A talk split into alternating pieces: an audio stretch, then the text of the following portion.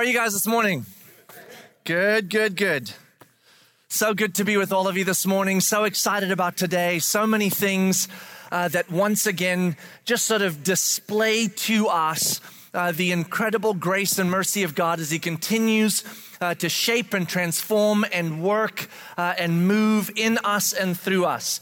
Uh, we have been traveling together this summer uh, through this wondering, if you will, of what it looks like uh, to be a people that experience from God uh, a reviving, if you will, uh, catching the breath of God, if you will, uh, taking a deep breath and coming out of uh, all of the realities in which we have lived these last few years. But if we're honest, I mean, if we're honest, the last few years are really just a reflection of a lifetime, aren't they? I mean, they were a little more intense than usual, but uh, those realities come and go. And so the question is as life comes at us, as we experience life in its beauty and in its brutality, how do we live a life that doesn't allow the beauty of life to become our security, our safety, and the brutality of life to unravel our well being in such a way that we are not safe and not secure? How do we live transcendent of that? How do we live in an ongoing space? of soul revival because God is enough. How does that happen? This is what we have been exploring together. Uh, that we've been navigating together this summer. Uh, and uh, as we continue down that path, that is still the question that we are exploring. So, um, this last week, this coming week, uh, for Brooke and I, Brooke is my wife, uh, it is a whirlwind of a week, right?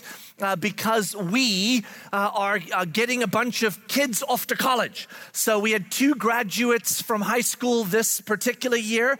So this last week we drove up to University of West Georgia to drop Mahari off uh, as a freshman there, get him settled into his dorm. You parents who have had kids or you who have been college students at all, or frankly, if you're an adult and you do not any longer live with your parents, you know what I'm talking about, right?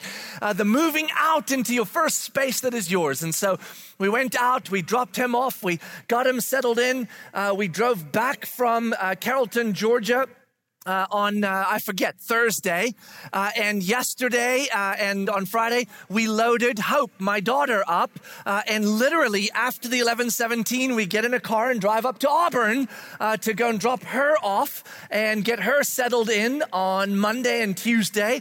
And then we drive back Tuesday to get back Tuesday night because Wednesday morning, my senior Rahel and my sophomore Cole start school here. So we get them off to school and then Saturday Saturday, we load Berhanu up and roll to Palm Beach Atlantic to go load him into his apartment and roll back Saturday night so we can be here Sunday. So it's gonna be a little crazy. Yeah. So uh, on all of these drives back and forth, hours and hours on the road. Uh, eventually, in the mundane realities of driving, when your student is listening to whatever they're listening to on their iPods and your wife is taking a quiet nap, um, in order to keep yourself busy, uh, one, you play a video game with the other cars, not in a dangerous sort of way, but just in a sort of like, let's get past them sort of way. At least that's what I do. Um, and then you look at the billboards, right? Because uh, you know, they just kind of breeze on by. And every now and then I noticed these billboards that talk about the idea of either wearing a seatbelt or um, strapping your uh, car seat in properly. And, and the way these billboards make their point is that the billboard has some terrible display of a car halfway through the air, upside down, with glass flying out. And the car looks like it is midway in a terrible accident. And then the little thing at the bottom says, uh, You don't have time now to put your seatbelt on. You know, you don't have time now to check the car seat. Like when an accident happens, you and I were not planning on that. We don't approach an accident and go, oh, there's an accident coming that I'm going to be in. Everybody check your seat belts. Everybody check the, the car seat. Let's make sure it's good. No, it just, it just comes at you and then it happens and then it's too late. And, and I was thinking about this on my drive this last week that that's kind of how life is. Really, I mean, when it, when it comes to this idea of, of having our mind set on things above, of having our eyes fixed on Jesus, of having our souls in a place of contentment, of, of, of finding ourselves as a people revived and ready for life part of the reason why God has placed into process all of these rhythms that are daily and weekly and monthly and annually ongoing, non ending continually calling us into a remembering is because life doesn't give you a chance to be ready. I mean, I was driving over here with one of my lovely children in the car. We started a lovely conversation. It didn't end well. I know that's never happened to any of you with your spouse or children or parent on the way to church where a conversation goes south very quickly and then you're in that position where now you're in a car stuck with each other but you will not talk to each other and you're thinking to yourself, I'm going to a spiritual place and I hate a human and this human hates me. And then you wonder should we repent prior to arriving at church? Should we do the whole I, am sorry, but then it's fake? And should we wait till after church? Should we let God revive this soul beside me so they can see rightly before we bring forgiveness? No. And we see, like life just comes, like bam, hits you in the face. And if you are not ready, if you are not revived, if you are not fixed, if you are not set, then life gets the better in the moments. And, and then you're like, whoa, thrown off. And because we, in our Western culture in 2022, live at a speed and a pace like no human in history has had to live at, life comes the same way it did to all of them, it just comes faster. And therefore, there's more regularity to its coming.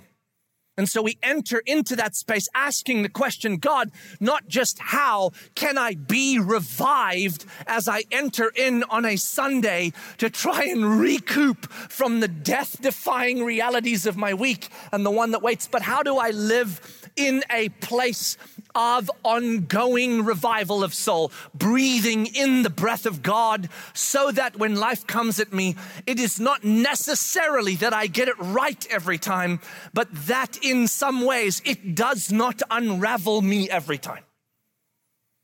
Enter the Shema. The Shema is not the answer, but it is one of the little examples of a rhythm that God has put into place for us humans, knowing both how we function and the lives that we live.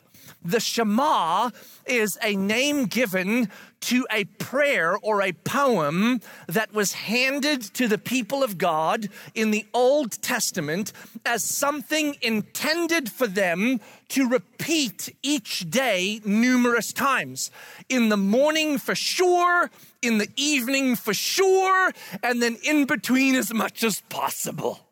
And the Shema is found in scripture in the book of Deuteronomy and in Deuteronomy chapter 6, here is what the Shema says. The Shema is found in Deuteronomy chapter 6, verse 4. When I read it, you will probably feel some sense of familiar to this. Hear, O Israel, the Lord our God, the Lord is one. You shall love the Lord your God with all your heart and with all your soul and with all your might. This is the Shema. That is the poem. Now, God continues to write here sort of a here's why this Shema matters. Look what he says next in the next verse. And these words that I command you today shall be on your heart. You shall teach them diligently to your children. You shall talk of them when you sit in your house, and when you walk by the way, and when you lie down, and when you rise. You shall bind them as a sign on your hand, and you shall. Uh, and they shall be as frontlets between your eyes. You shall write them on the doorposts of your house and on your gates. So, what is the intent of God here? The intent of God is that this Shema and all that it encompasses shall be in front of you when?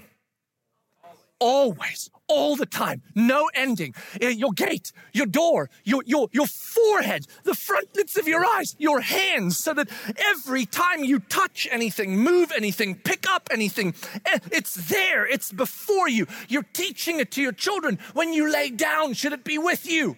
Yes, when you rise up. Yes, when you walk. Yes, when you run. Yes, when you stop. Yes, when you sit. Yes, when you sleep. Yes, when you wake. Yes. When should it not be with you? Never. Never. It's sort of this sense that this reality, Hear, O Israel, the Lord our God, the Lord is one. You shall love the Lord your God with all your heart and with all your soul and with all your might, should be before you all the time. Dare not forget, it, it suggests. So, why is this called the Shema?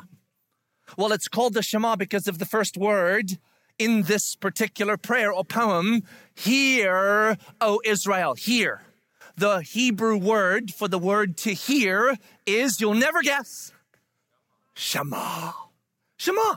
So it wasn't like some like, oh, let's come up with an incredible name for the poem. How about Shema?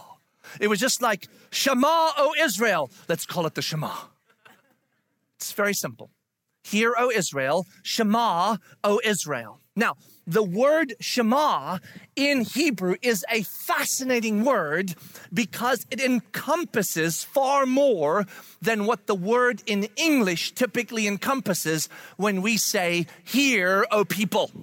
Hear me. Listen to me. When we talk about hearing or listening in our English language, that word primarily encompasses the idea of you hearing what the person has to say. The intent of that English word is not necessarily, though it can be, to be taken beyond the hearing of the words. What you do with those words, how you respond to those words, we have other English words for that. But our word hear or listen, that's its primary point. In the Hebrew language, they don't have other words for the other things. The hear's the same one. So let me explain. The word Shema means to hear. So for example, uh, if you go to Proverbs uh, 2012, there's an example. In Proverbs 2012, it said, uh, Those who Shema, who hear, uh, they have ears and they have eyes to see. They have ears to Shema and they have eyes to see. Not Shema, it's a different word, okay? So it's just a very simple reality. If you have ears, what can you do? You can hear or you can Shema. So sometimes the word is used simply like we use it in the English language. If you have ears, you can hear. But at other times, the word Shema expands same word usage where we in English would change the word. They don't change the word. And it moves into to pay attention or to give attention to, to focus on. So we're now moving. Watch now. See how many English words I had to use to try to help you understand the one Hebrew word? I just moved from it means to hear to now it means to pay attention. It means to be attentive. It means to focus on. We have English words like focus on, pay attention. So we might still use listen or hear in that way, but only after we explain. In the Hebrew language, they didn't have all the explain words. They just had one word. It was Shema. So, for example, in the book of Exodus, uh, there, I'm sorry, in the book of Genesis, uh, chapter 29, Jacob is going to marry somebody. And he's going to marry a particular young lady, Rachel. And Rachel has a sister, Leah.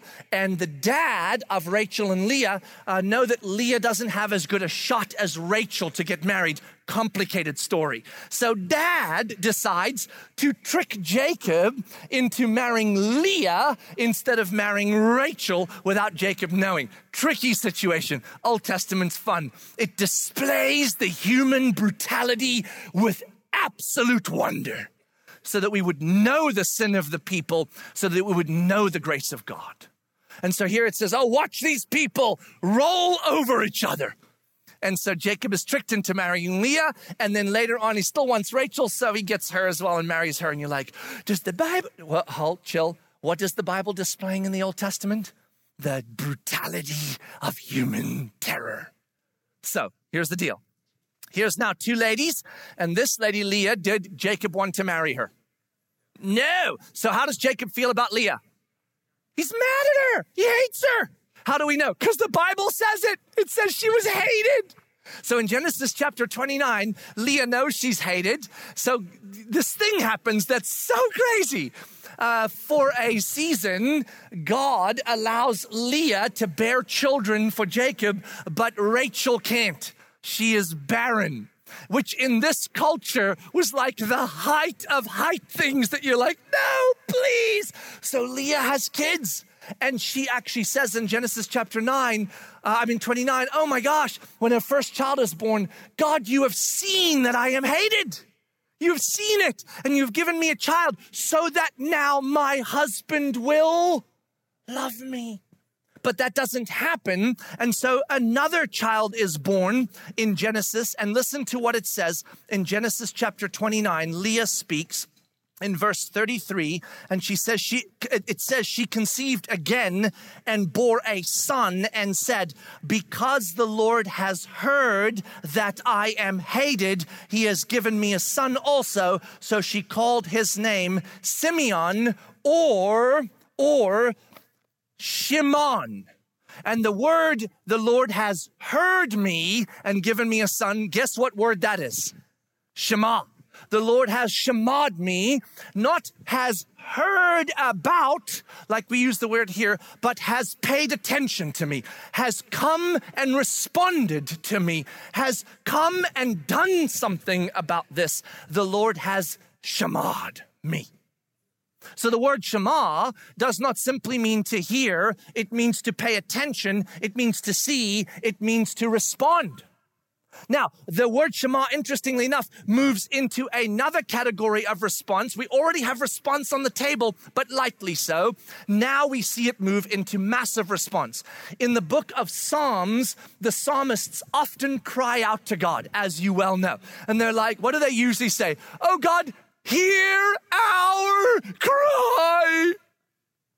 So when we say that in English, what we think in our heads is what the people are asking is this God, I'm going to shout really loud and I hope you hear me. But actually, what are they asking? They're not simply saying, God, would you hear us? Of course, He hears them. What are they asking Him to do? To respond, to act, to do something. The following sentence is almost always hear our cry, O God, have mercy upon us, be gracious toward us. So, what the psalmist is saying, for example, Psalm 27 7, it says, uh, Hear our cry, O God, and extend your mercy toward us. That word is Shema. Shema our cry, O God. And what they are saying is when we cry out and you hear us, we use that word with the expected assumption that what you hear, you will respond to. The Hebrew language does not separate the hearing from what you do with it afterwards. It assumes that if there is no response, then you didn't Shema. Let me say that again. It assumes that if there's no response, then you didn't even Shema. You didn't even hear. You didn't even listen.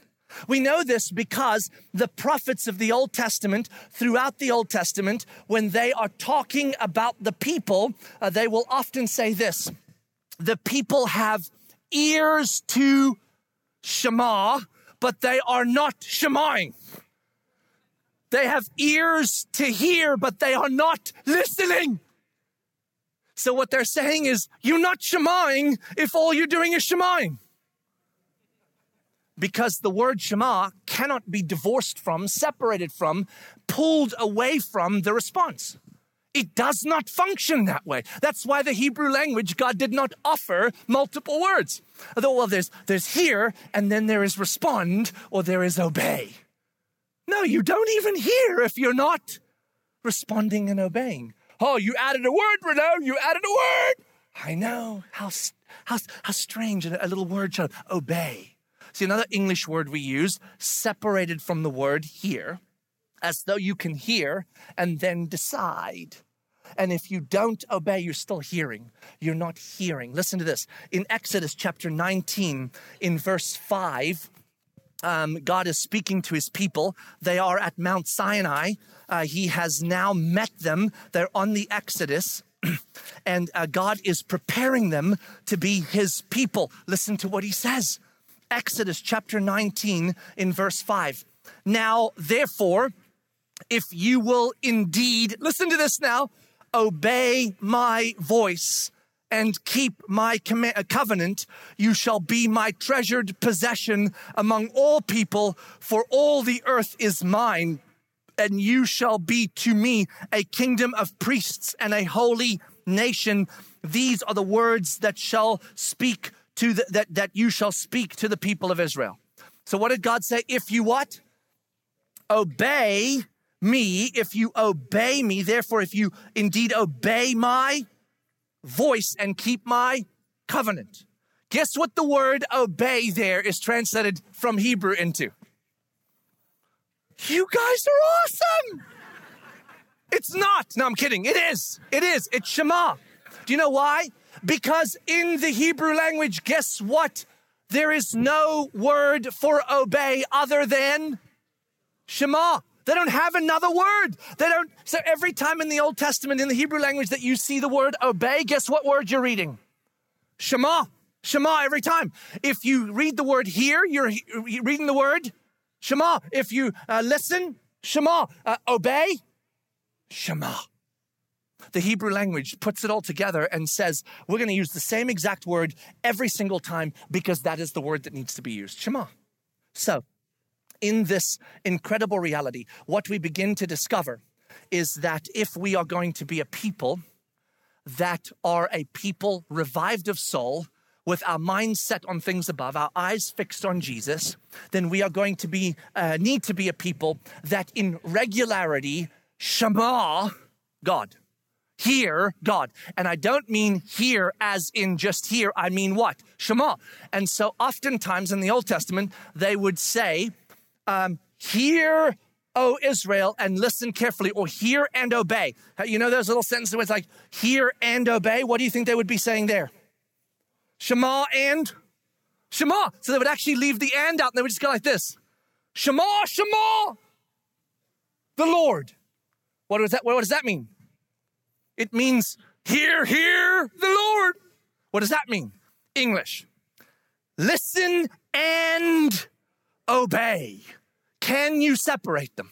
No, you cannot. As far as God is concerned, He created a language in which He didn't allow for the separation so that you could never say, I shamad him, but I decided not to do it. And then the answer would be, well, you didn't shema. Because shema can't function that way. It would be like, and you know this experience, when a other human, perhaps a child, you share something with them and they respond to you as though they are hearing you. You know that the look on the face? Uh-huh, uh-huh. Or hey, this thing that you did, not not a great idea. Let's not do it again. Uh-huh, uh-huh. Oh, I'm so glad you are hearing me. And then uh, just a few minutes or hours or days later, you're back in that same conversation, oddly.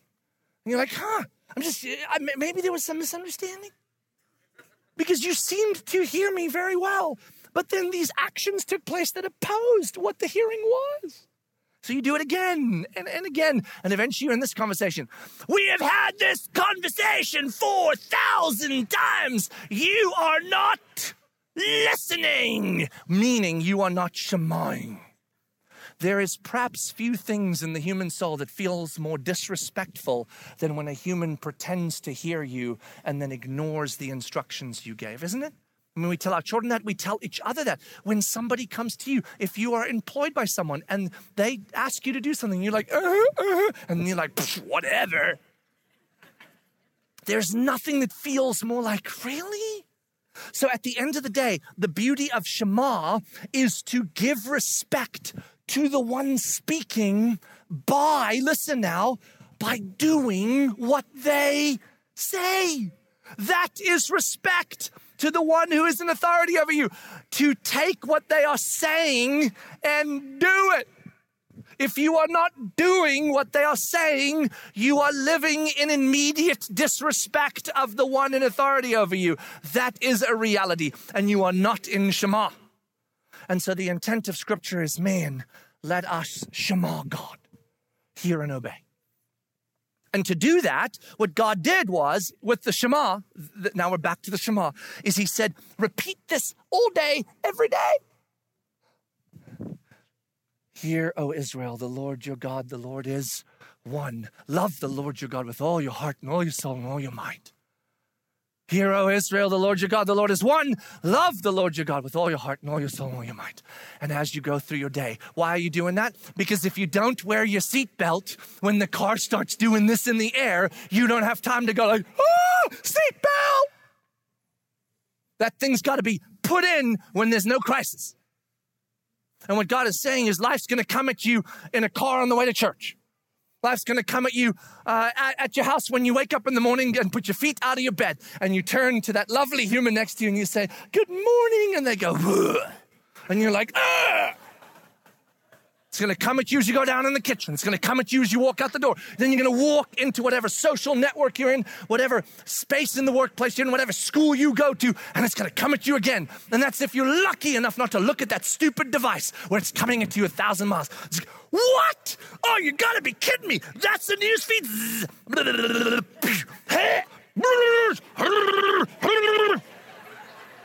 ah, welcome, 2022. And God comes into that space and He says, How does that feel revived? Do you feel revived? You feel alive? You feel like you're breathing in the air of God? No, I don't think so.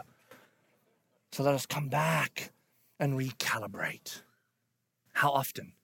All the time. Last week, Pastor Joel was up here and he walked us through the beautiful poem that Jesus brought to us when he was asked a question Jesus, would you teach us how to pray. And, and Joel walked us through the idea that this prayer isn't just a formula. That's welcome to the Western culture. Jesus gave us a formula. Let's break it down into four words, put an acronym to it, an acronym to it, and, and you start with this and that. And, and it is certainly usable that way. I'm not saying you don't do that. That's good. But its intent was so much more than a formula to be able to pray through things so you can either get what you want or say the right thing. It was a poem, a shema, a hearing, a given thing that Jesus Jesus said, Here's how you pray every day. How often? All the time. You pray these words like this. You pray, and it's not necessarily the word for word, though that is a huge win, like the Shema, because he gave us these words. But it is the intent to say, How do we recalibrate? How do we come? We start. We start here. Oh, Father in heaven. I know where you are. I know what world you come from, where you live, and that's not my world. So I don't have to be afraid here because you are not stuck here with me. We are not the same. We are not in the same boat. We are not traveling the same path. You are my Father where? In heaven. And then it's hallowed be. And so it goes. I'm not going to walk you through another sermon. And Pastor Joel said this, this beautiful poem if you were to take it each day in the morning and the evening during the day, and others like it.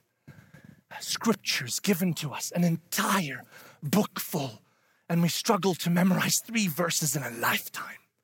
And we wonder, why, God, why? Why am I feeling so empty? Why am I not revived? Why does life get to me? Why does it feel like every turn I take? And God's like, well, have you been, have you been, uh, have you been shemaing? Well, I mean, I'm listening uh, for three and a half minutes during my devotional time where I read the little devotional book.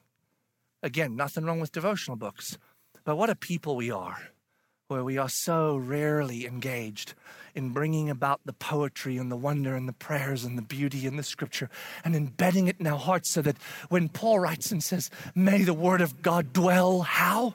Richly in you. Why would he say that? So that you can obey and do the right thing. No, so that you can breathe minute by minute the breath of God and be revived. And as you are revived by God and you sense the personhood of God, and you are in love with God, then you will Shema God. And when you Shema God, that will be what? It will be both a hearing and a hearing. And you will Shema Shema. Hear, hear. Listen, listen. Or in English, listen and obey. You want to be a person like me. I also want to be a person that lives in the midst of this real life in a revived way, then we are called by God, invited by God to walk into a rhythm daily, weekly, monthly, annually of things like the Shema. We call it the remembering. The remembering. They are rhythms of remembering. Shema is one of them. But surely a good start. And when I say the Shema, yes, the Shema in the Old Testament, yes, the Shema in the New one. May we be a people that fixate ourselves on things above, on Jesus, and we speak to our hearts over and over again. Our Father in heaven, hallowed be your name. Your kingdom come, your will be done on earth as it is in heaven. Oh God, May you forgive me my trespasses as I forgive those who, like me, behave like a buffoon against me, as I have against others and you. And may we be a forgiving people as you have been. And lead me not into the stupidity of my own way, temptation, another word, but keep me from evil, so that you might be one who receives glory and honor and praise. Hear, O people, the Lord your God, the Lord is one. Love the Lord your God with all your heart, all your soul, and all your might. Write these things everywhere. Say them all the time. Remember them always, so that your soul might be full of Jesus and you will breathe the breath of God. And no matter what comes at you and when it comes, you will be ready to either respond well or, if responding badly, to forgive quickly or to repent quickly, so that we might see life instead of death mark our days. Today, we get to watch the beauty of baptism. Baptism. Man, baptism, some of my favorite days in this place. You know why? Because a bunch of people who have come to know Jesus, who have experienced the wonder of an awakening of soul, are now ready to come to their biblical community and publicly declare to all of us, hey, hey, everybody, I know Jesus and I plan to follow him the rest of my life. Would you help me as I help you? This is what baptism is. So, baptism, the beauty of baptism is that it is an outward expression of an inward reality that's already taken place. There's no holy water in this thing. We filled it up from the same stuff you drink. So, good news. Um, this baptism, uh, a holy moment, isn't about to happen insofar as it affects any salvation. It is a holy moment because it is an outward expression and obedience, a shema, a shema of somebody saying to their biblical community, I want you to know, see my face, I follow Jesus. I want to follow him well when I don't help me, as I will help you an outward expression of an inward reality that has taken place to declare, I now know Jesus. He has made me alive when I was once dead. So, the beauty of going into the water and coming out is an outward expression of the dying to the old and the emerging in the resurrection of Christ. It is also an outward expression of identity. It is saying, not only is this a reality for me now, but I am a new creation in Christ. The old is gone, the new has come. So when I live like my old stupid self, would you help me? And when you live like your old stupid self, I'll try to help you. and call you back to the way that is Jesus. And it is an outward expression of an inward calling that once we come to Jesus, our mission is changed from a mission to build our own kingdom, establish our own security, establish our own safety, and try to survive this planet of death, pretending that it's a planet of fun to a mission that says, now I get to walk around and be an ambassador for Christ, showing the world his love and his freedom and his light so that they would know the freedom I know and so that their life would move from a temporal death and an eternal damnation to a temporal life and an eternal life because this is eternal life. John 17, 3, that they may know you, the only true God, and Jesus Christ, whom you have sent. We live an eternal life now. When we know Jesus, we experience its full expression soon when we leave this dump. I, I love Earth somewhat, not really, but can't wait to leave. And then baptism is a space where we get to briefly hear the beauty of the stories that emerged. So here's what you're going to see. Uh, there's going to be two people in each of the tubs. We have one on either side. They are two of our elders. Uh, Kevin is going to be in and Danny's going to be in. They're going to do the baptizing, or you might see a mentor or a parent or a friend do the baptizing. Uh, the way baptism worked in the Old Testament uh, and then into the New Testament was that that person traveling with you, who is your spiritual mentor, would do the baptizing or stand by you when you're baptized. So we love when dads or moms or mentors or uh, parents or friends do the baptizing. The elder will be in the pool there asking the questions Hey, tell us, tell us why. You will also get the privilege of hearing some of the stories uh, so some of the brevity of the stories of the people being baptized.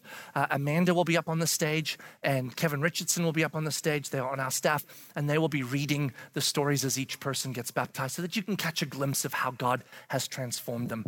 This moment is for us not just to be observers, but to share in the beauty of being reminded in the remembering of God's coming to us so that we would Shema together so that we would see and hear and be reminded together, so that we would declare together the glory of God and all that He has done for us.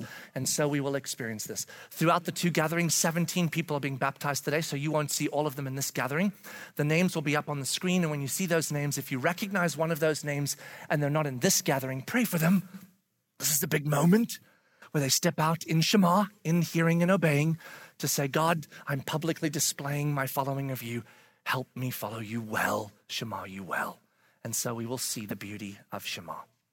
Pray with me uh, as we prepare ourselves to engage with all these friends as they step out in Shema and are baptized. God, thank you for your incredible love for us and the wonder it is to stand here now as we get ready to experience the beauty of people who have come to know you, people that you have saved, people that you have made alive when they were dead people that you have given a future of eternal life to, people that you have called by your name because they are now your workmanship created in Christ Jesus for good works prepared in advance for them to do, that they would now come to us, their biblical community, and declare all this publicly. God, we honor them, and most of all, we honor you for this. May you be glorified in this as we watch the outward expression of Shema take place before our very eyes, that we might be inspired as a people to Shema, Shema, to hear, hear, to hear and obey, to remember morning and night, midday and mid morning and noon, in bed and in standing and going and in coming on our doorposts and our gateposts, our hands and our foreheads. That you, God, are the one true God, our Father in heaven. That your name is hallowed and that our life is for you, so we will love you with all of it. Help us, Spirit of God, live in Shema well, so that we might know the revival of soul and walk in it as we live our lives. We pray in Jesus' name. Amen.